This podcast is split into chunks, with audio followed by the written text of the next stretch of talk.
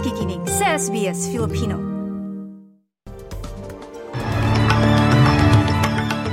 Sa ulo ng mga balita, sa Australia, bagyong tatama sa Queensland, posibleng Category 3 cyclone ayon sa Bureau of Meteorology. Oposisyon binatikos ng cabinet meeting ng gobyerno bago ang pagbubukas ng palyamento. At sa Pilipinas, paggamit ni Pangulong Bongbong Marcos ng chopper papunta sa Coldplay concert, idinipensa ng PSG.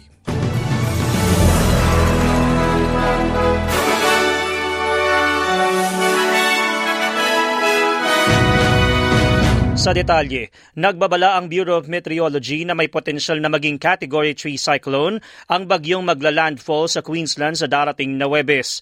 Naghahanda ng mga otoridad lalo't inaasang mabubuo ang bagyo sa Coral Sea sa Martes. Inilatag ni Minister for Emergency Management Mary Watt ang mga aasahan sa naging panayam ng ABC. Certainly, anywhere between Cooktown and Mackay is potentially where uh, the cyclone would cross landfall. It does now seem more likely than not that it will make landfall, probably later in the week, but we expect some of the effects of that to be start being felt on the Queensland coast really by midweek.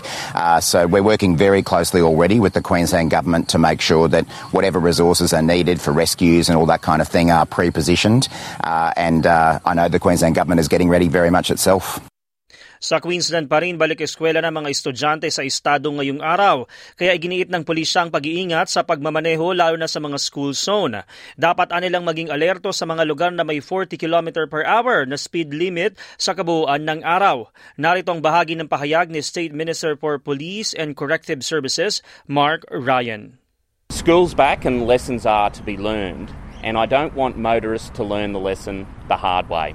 You don't want to end up with an infringement you don't want to end up being the cause of something more significant, a tragedy around our schools. Kids are unpredictable. They'll be excited to be back at school this week, and we need everyone to be acting responsibly around schools, not just this week, uh, but every day, every week. Sa ibang balita, binatikos ng federal na oposisyon ng pagpapatawag ni Punong Ministro Anthony Albanese ng pagpupulong sa kanyang gabinete bago pa man ang pagbubukas ng parlamento. Tatalakayin sa nasabing meeting ang issue ng cost of living, pero giit ng Partido Liberal na politika lamang ito. Sa panayam naman ng Channel 9, tinawag ni Nationals member Barnaby Joyce na Political Academy Awards ang gagawin ng Labor. If they talk about giving you back money, by stage three tax cuts, then the crazy lefties come out and say, no, no, keeping the money in the hands of the state is more important than the cost of living crisis. So when this this cost of living crisis uh, hurrah is mm. over and you've paid your half a million from your skyrocket for it, the question you have to ask yourself after this theatre, what did you actually get? Lumabas sa isang ulat na mas lumala ang krisis sa murang pabahay sa Australia dahil na rin sa mga subsidiya sa pribadong merkado. Sa ulat ng Everybody's Home Written Off, sinabi nito nga mga concession sa capital gains tax at negative gearing ay papalo sa quarter ng trillion dollar sa loob ng 2010 hanggang 2033. May panawagan din sa federal na gobyerno na dapat tanggalin ang mga nasabing ayuda sa mga property investor at mas pondohan ang mga social housing.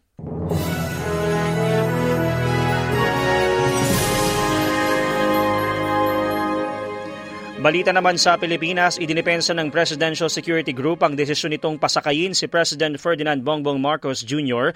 ng presidential chopper patungo sa concert ng bandang Coldplay sa Philippine Arena sa Bulacan. Sa ulat ng Philippine News Agency, sinabi ng PSG na may potensyal na banta sa seguridad ng Pangulo ang matinding trapikong naranasan, lalo at 4,000 individual ang nanood ng nasabing konsyerto. Humingi ang PSG ng pangunawa at suporta sa naging aksyon upang maging ligtas ang Pangulo. Update naman tayo sa Australian Open. Napantayan na ni Novak Djokovic si Roger Federer sa record na pinakamaraming Grand Slam quarterfinals na umabot sa 58. Ito ay matapos manalo si Djokovic laban kay Adrian Manarino ng France sa score na 6-0, 6-0, 6-3. Yeah, one of the best sets I played in a while. Um, and, you know, I really wanted to lose that game in the third set because uh, the, the, ten- the tension was building up so much in the stadium. Um, I just needed uh, I just needed to get that one out of the way so I can refocus on uh, on what I need to do to close out the match. So you know I've uh, I played great. You know from the first to the last point. Yan ang tinig ni Novak Djokovic. Sa balita naman sa lapi mula sa Bangko Sentral ng Pilipinas, ang isang US dollar may papalit sa 55.82 pesos, habang isang Australian dollar naman katumbas ng 36.67 pesos. Ayon naman sa Reserve Bank of Australia, ang isang Australian dollar katumbas ng 65 US cents.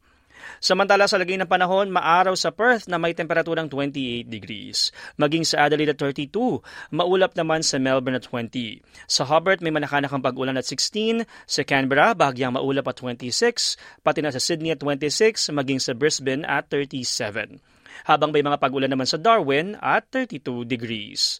At yan ang mga balita sa oras na ito. Ako ang inyong lingkod, TJ Korea, para sa SBS Filipino.